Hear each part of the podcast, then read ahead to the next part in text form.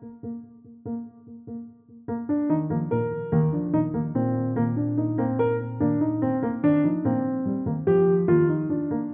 we're back after that brief hiatus with about half a dozen more episodes to go.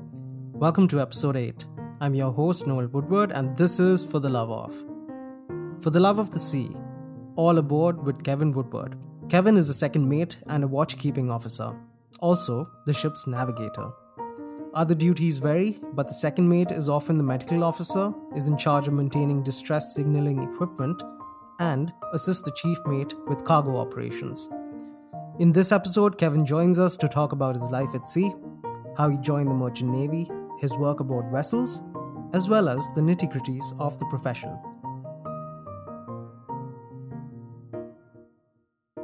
Hi, Kevin. Welcome to the show. Hello. Uh, It's very strange, actually. The point is, you know, this first time it's been my cousin interviewing me, and uh, I mean, this has been. Uh, uh, I mean, I'm seeing him also for the first time as you know on on a on a virtual conversation, which is quite strange. But we'll go through this. Let's do this. Yeah. So, before we talk about your work, could you introduce yourself? Okay. So, um, my name is, of course, Kevin Woodward. I live in Calcutta, which is around 1400 kilometers from Delhi, where this conversation happening from. And I've been in the merchant navy for the last nine years. Hmm, oh, nine Okay, years. Wow. wow. Yeah, I joined my career at sea in 2012, and 2021 January would make me nine years. Yeah, yeah. That's a long time. Approximately Yeah, yeah. I joined at the age of 19, uh, where my one of the first captains who were with me was like, uh, "Damn, I have a teenager on board," and he was really, really scared of the fact that you know someone at this young age who is at sea. As of now, I am a second officer, uh, doing my studies to become chief officer, and one day will be captain. Perfect. So you've been back home for a couple of months now. Um, you know, I think you extended your stay on the vessel because of the entire pandemic. So what's been up and how have you been spending your time at home now that you're back? See, home is uh, somewhere where I, you know, really unwind. I mean, I do the basic bare minimum. I, for me, small things matter at home because of the fact that I'm not at home all the time. So, you know, menial jobs at home are big things for me. Like, you know, going to even the supermarket or even like, you know, just going to the petrol pump and filling gas and, you know, filling air in your tires, which is like something quite menial for another person at, who stays here. But here for me it's me getting involved in at home. And it's very important for me to do that because it's it gives a homely vibe and for me i usually whenever at home i either travel i go out with my mom or if my sister's in town i go we go out for holidays. That's one thing i always do. And rest of the time i either do some online training and some courses and there's always netflix yeah, yeah. so, So- yeah so that Yeah. that's the daily routine at home Cool. So let's dive in, pun not intended, into how you started out and what kind of prep goes into joining the Merchant Navy. I was reading about the standards of training and certification of watchkeeping and and the various different routes by which you can join depending on you know which department you want to be part of. Yeah. okay so i'll give you a very basic breakdown as of now if are uh, i mean uh, firstly you need to be a science student in your 11 and 12 that's that is one of the criteria. And uh, i will give you another criteria where you if you are not a science student and uh, and you don't and you really want to do this so there's another option about that but i will speak about that a little later. Let's take it from the mainstream where you have science in 11 and 12 and from there you need to give an all inter- all all india entrance exam uh, where you have to get a score. And you would be uh, you know put into uh, training uh, cadet tra- cadet based training where which is uh, uh, diploma in nautical science which will lead to a bsc so the point is that you need to do 11 months of hard training where you are where they do a psychometric analysis of the person who joins this course, where they are ready to join and be that of a mindset to be at sea. So this is very important because of the fact that you know you are not at home for the period of time when you're at sea, and there's no uh, you know family to support you. You are alone and you have your own, I mean, crew members who you have to be a part of. And that's very important for you to imbibe. And so they do that analysis of that person prior the fact that they take you in. So this is what I went through. So I gave the sentence exam. And then after that, I was called for an interview where um, where this captain asked me I mean, in my psychometric analysis, where he asked me strange questions. For example, he asked me, uh, I mean, very basic physics. I mean, uh, concepts like Archimedes principle, uh, laws of buoyancy, uh, and then he asked me uh, questions about uh, how. I mean, like, would you help? I mean, if you have a aged woman crossing the road, would you help her? You know, just basically testing your mindset and the final question he asked me is that why would you want to join the merchant navy? So uh, many, I mean, he looked at me after I answered this question, and I told him, like, see, I was very fascinated about the fact that you used to get those small boats where you used to light, uh, you know, uh, you know, a small wick, and it used to work out of air pressure built up and it used to make that loud noise. It cost some 30 rupees on Amazon, by the way. It's still available. yeah. Uh, uh, so, uh, so I told him about this, and then he then asked me the physics behind it, and I explained to him the concept, and he was quite fa- happy about what I did then. And then I remember I was at the movie hall with you guys. Uh, in that time, it was in I don't remember the movie theater. It was Spice, I think. And we were entering the Spice Mall with Auntie and Shane. And we were all there movie, and I got a call that you know you are selected. Yeah. And from there, I did my 11 months of training. Yeah. And then I have joined at sea. I mean, I joined as a cadet. Cool. That was yeah. So yeah, you you spoke about joining as a cadet. So let's just talk about the Mm. departments aboard a ship and you know the various ranks involved. so the two departments. There are actually, I would rather say, two and a half departments on board. One is the deck department, who the boss is the captain, and you have the engine department, who is the head. I mean, the head of the engine department is the chief engineer. So following ranks, mm, and the third department, which I say is very important, is the catering department because without them we won't work. Okay, so catering department is very important to mention here. That's why I so you have the captain who is the head of the deck department and sole in charge of the ship. In technical terms, he is actually called the company representative on board. So he he is, I mean, superior to the chief engineer on board, and he's basically sole power on board. I mean, whatever it is, captain is always right, and if not, you follow rule number two, which says that the same rule number one, where you know follow rule number one. I mean, captain is always right. I mean, that's very important that the person at sea should know. And and you can never say but. But captain, this is this. If he says this has to be done, you just say yes. Uh, so you have captain. After that, follows him is the chief en- officer, and then follows the second officer, and then you have the third officer, and then you are then you that's the apprentice who is the cadet. And on the other side, you have your chief engineer, your first engineer, second engineer, third engineer, and cadets. These are the officer rank and the engineer ranks on board. And you in your catering department, you have a, a chief cook, steward, a messman, and they follow their their orders from the chief cook. And uh, also you have crew members which are separated on both sides of the departments, your deck and engine, where you have one bosun and and two three ABs. So uh, AB is a able-bodied seaman. He has authority to steer the vessel. I mean, he has to do manual steering. And you have ordinary seamen who are only there to like do I mean, critical jobs, but they are not hands-on experienced seamen.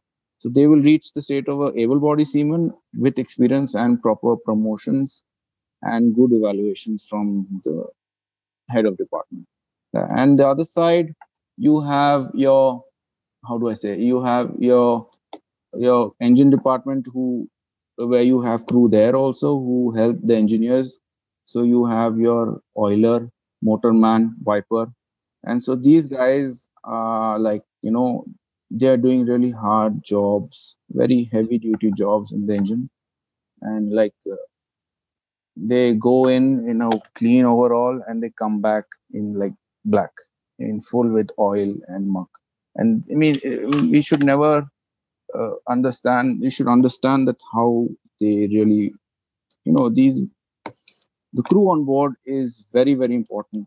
Without them we cannot survive. I mean they are the heart and soul of the ship. Yeah. So yeah. um that's that's a really interesting way of kind of um, breaking all the roles down. Thanks for that. Mm-hmm. so um, i mean let's just come to your position and uh, i'll just read out a portion of what you sent me. So the second mate is the third in command or on some ocean liners fourth and is a watchkeeping officer customarily the ship's navigator who is often the medical officer and in charge of maintaining distress signaling equipment and usually assists the chief mate with the cargo operations. Could you elaborate on your role as second mate? So, as the second officer, as you rightly mentioned, is that, you know, I mean, especially let's put in perspective, this is a very uh, general statement which you have put, and I'm going to make it tie specific towards where I'm concerned. Uh, so, uh, so as a second mate in my company, and as per what I have done, and the role that I have played as a second officer is quite similar to what you said but I'll break it across to you where a second officer is in charge of navigation. He looks after, as you said, all navigation equipment. So let's break down there. I mean, the break uh, navigation equipment is a very vast term where you have the ship works on different navigational equipments for it to move from point A to B. So you have radars, you have GPS, you have uh, echo sounders, you have GMDSS equipment, which is your distress signaling equipment. You have your telecommunication, which is your satellite communication. And also you have something called an electronic chart display system, which is called short form for ECDIS. And so these are your aids and your your navigational tools, which every watchkeeping officer uses in his time at on his duty. And so it is my responsibility to keep those equipments in check, to do uh, service, to do services on time. I mean, because because we have a shore-based maintenance where you know we have to call out. I mean, outsource it to a technician from ashore, where he would do his part of the updates and uh, taking care of the hardware and the software of which is run but i have to do my own checks which is specifically mentioned in our pms that is our plan maintenance and our uh, and our sms that is our ship management uh, role where where we have to follow the guideline by our company where I have to follow specific checks and weekly checks, monthly checks, and you know daily checks of each and every equipment, and they have to follow the parameters and the limits which are given to us. And if it's in limit, well, it's working in good order. Otherwise, no, I have to call the technician, and then we have to take it further from there. So one is the navigational equipment. Two is that I, as a second officer, I have to look after navigational charts. So these navigational charts are usually published by UKHO, which is Unite. Uh, it's from Her Majesty, the, Her Majesty. Uh, it's from UK.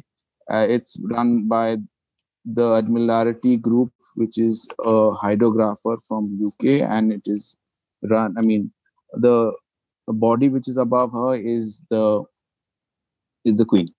So she, it is the all navigational charts are published and printed by the Admiralty uh, publications, and they control the navigational charts and publications where of each and every part of the world. So that is a very general statement where you, I mentioned this, uh, where, so for example, uh, if I need a chart for, from the Indian coast, I would buy it from Admiralty, where they have their own hydrographers grow, chart out the navigational part, that is the water area of where we navigate through, and that chart is printed by them. But the updates come from an Indian hydrographer who takes all the local data and they send it to Admiralty for printing. So that's that. So this update comes to us every week on a Tuesday, and it is my job to update each and every navigational chart on my active route. That is the route that I am, uh, I mean, uh, traveling through.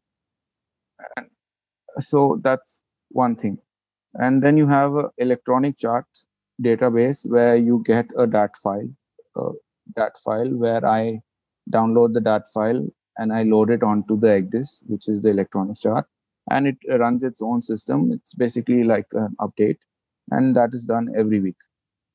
It's very important that uh, this this is a very important part of a second officer's job where you are updating things on your track.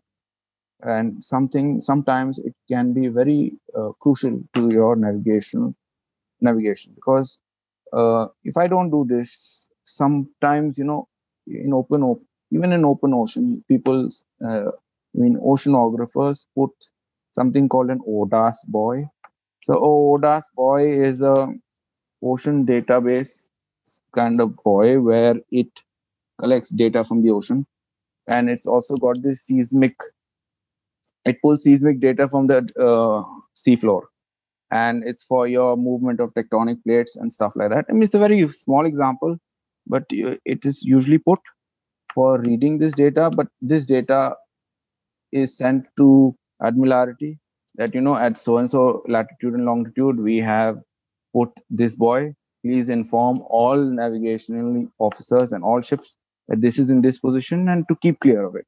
So this is this is a very small example that every day, every day there are new changes and it comes into force every week by this collective system from the admiralty publications and that's one of the things. Second thing is that i have to keep in check of the gmdss equipment that is your distress signaling.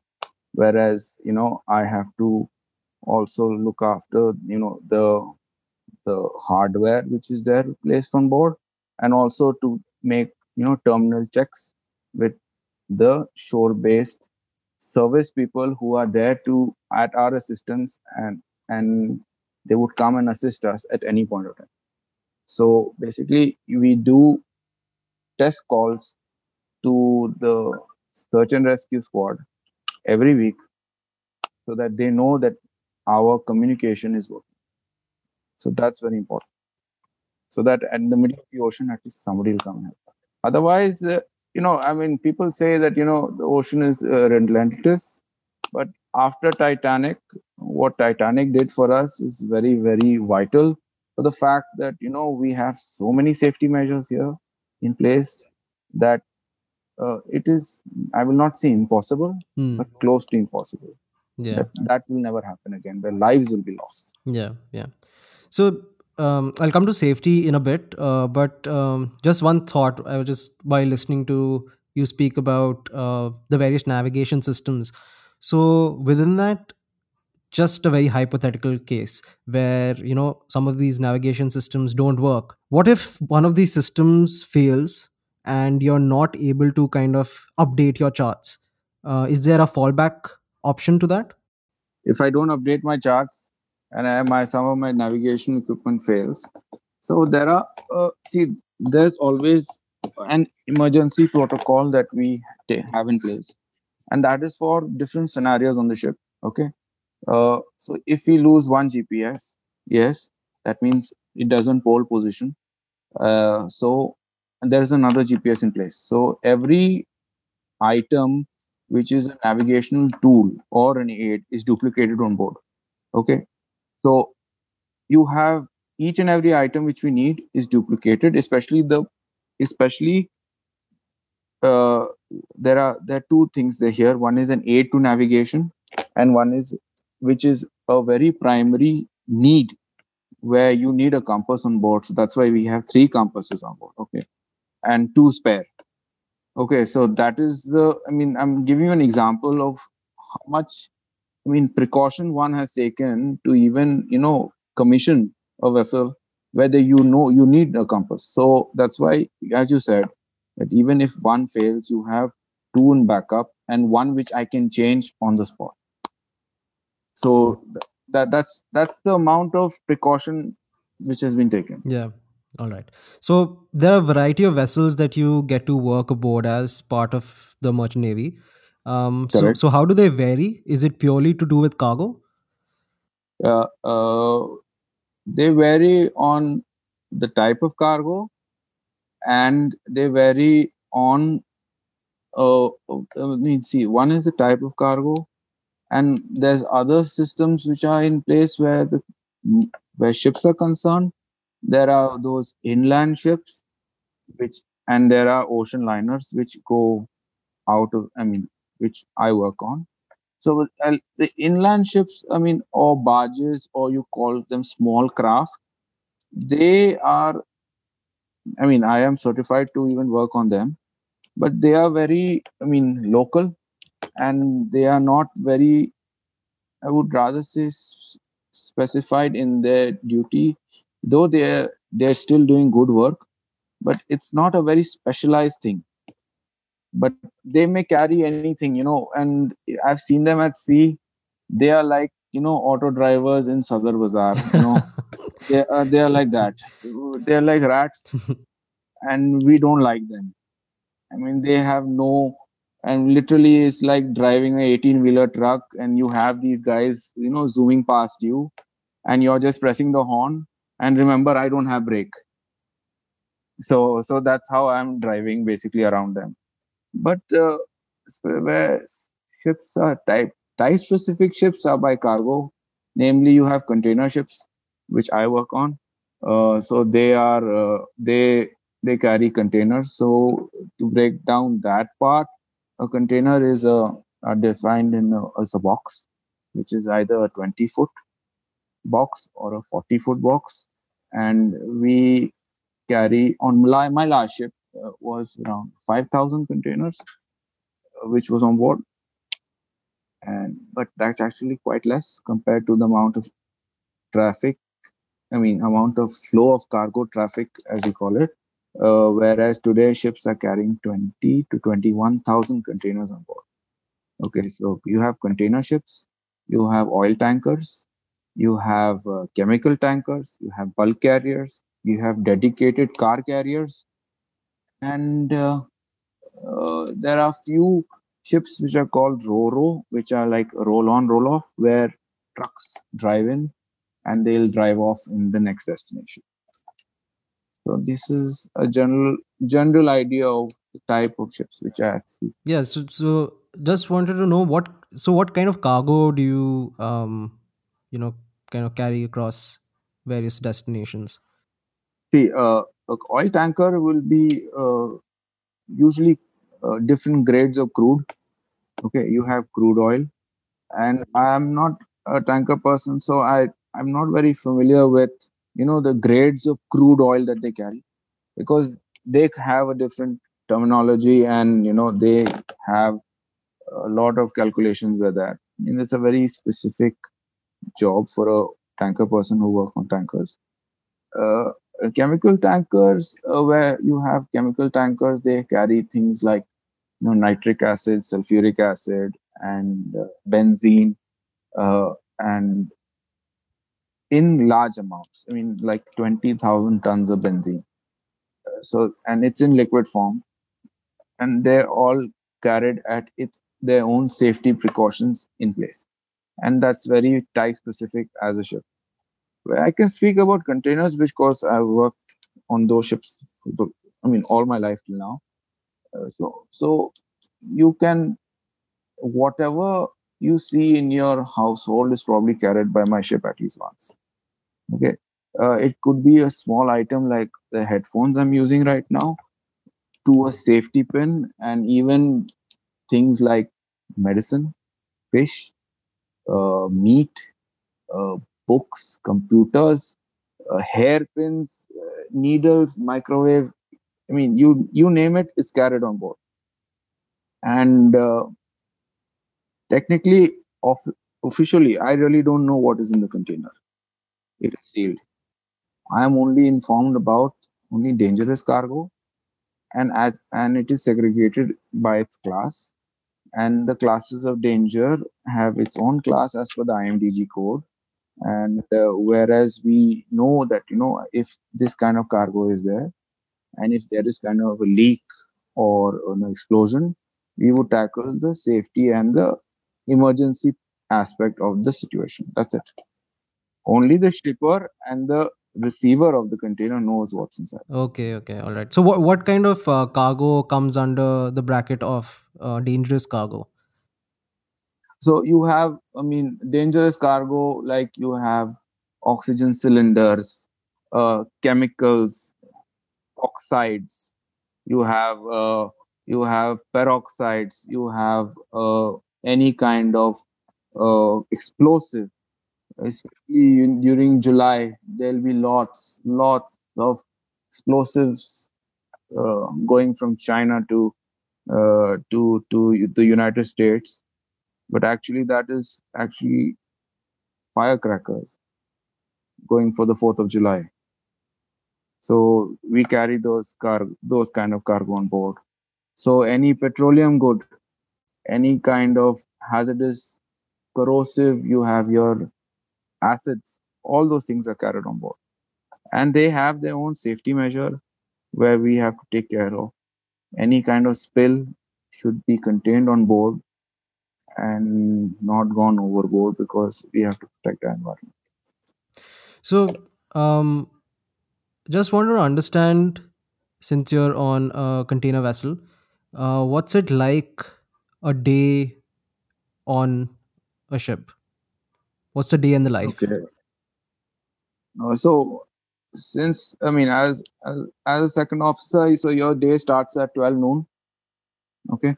Uh, so no, my day day starts at midnight actually. Let's take it that way because yeah, my I day starts at midnight. So my I navigate the ship from midnight to 4 a.m. Okay. And after that, I hand over the navigational watch to the chief officer who comes and relieves me at 4 a.m. And I go to my cabin and I probably, I mean, I watch a movie. Uh, and by 5, 5.30, when I'm dozing off, I pass out. I go to sleep. And uh, I wake up around 11 and uh, then I'll go down to the mess room and have lunch.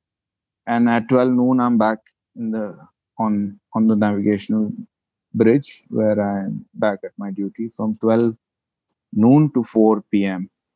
After that, uh, after 4 p.m., I usually go to the hospital, which because I'm a medical officer. So I go there and check on things. I mean, I usually go and check inventory. If anybody needs some kind of small medicine or aid, or small cuts. I take care of those kind of take care of the crew in that matter, and uh, small menial jobs are there. So those things I get done. And if I have really a lot of work to do, I'm probably at on the bridge where there's a nav- navigation deck. After 4 p.m., I hand over the watch to the chief officer, and I still continue my work of correcting charts and you know updating publications because without that you know it's i will probably not sleep because i don't i will not allow you know something in front of me which i don't know about. So that's a daily routine. Then after around 536 we have dinner. So usually our dinner time is very regulated our meals. So you so by six thirty, I think the whole crew is eaten and the mess rooms are shut. And uh, if you want to eat anything beyond that time, the refrigerators are always full of your salami, your cheese, all those things are there, which you can always help yourself to. And uh, I'm not a gym freak, so I don't go to the gym, but there is a well-equipped gym on board, and uh, other some many people use it, and uh, that's one kind of entertainment on board. Whereas some people play table tennis, and and, and there's a huge movie hall on board where people watch movies. So that's that's what we do on board.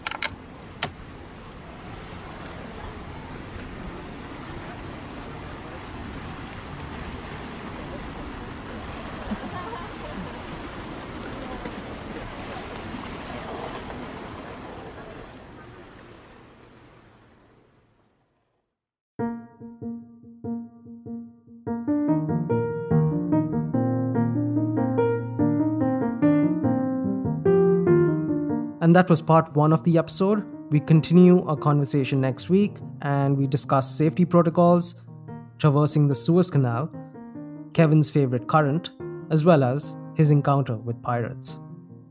Subscribe to us on Anchor, Spotify, Apple Podcasts, Pocket Casts, and wherever else you listen to your favorite podcasts. Follow us on Instagram at For the Love of Podcast or write to us with your thoughts, ideas, comments at connect at fortheloveofpodcast.in. Thanks for listening. This is For the Love of.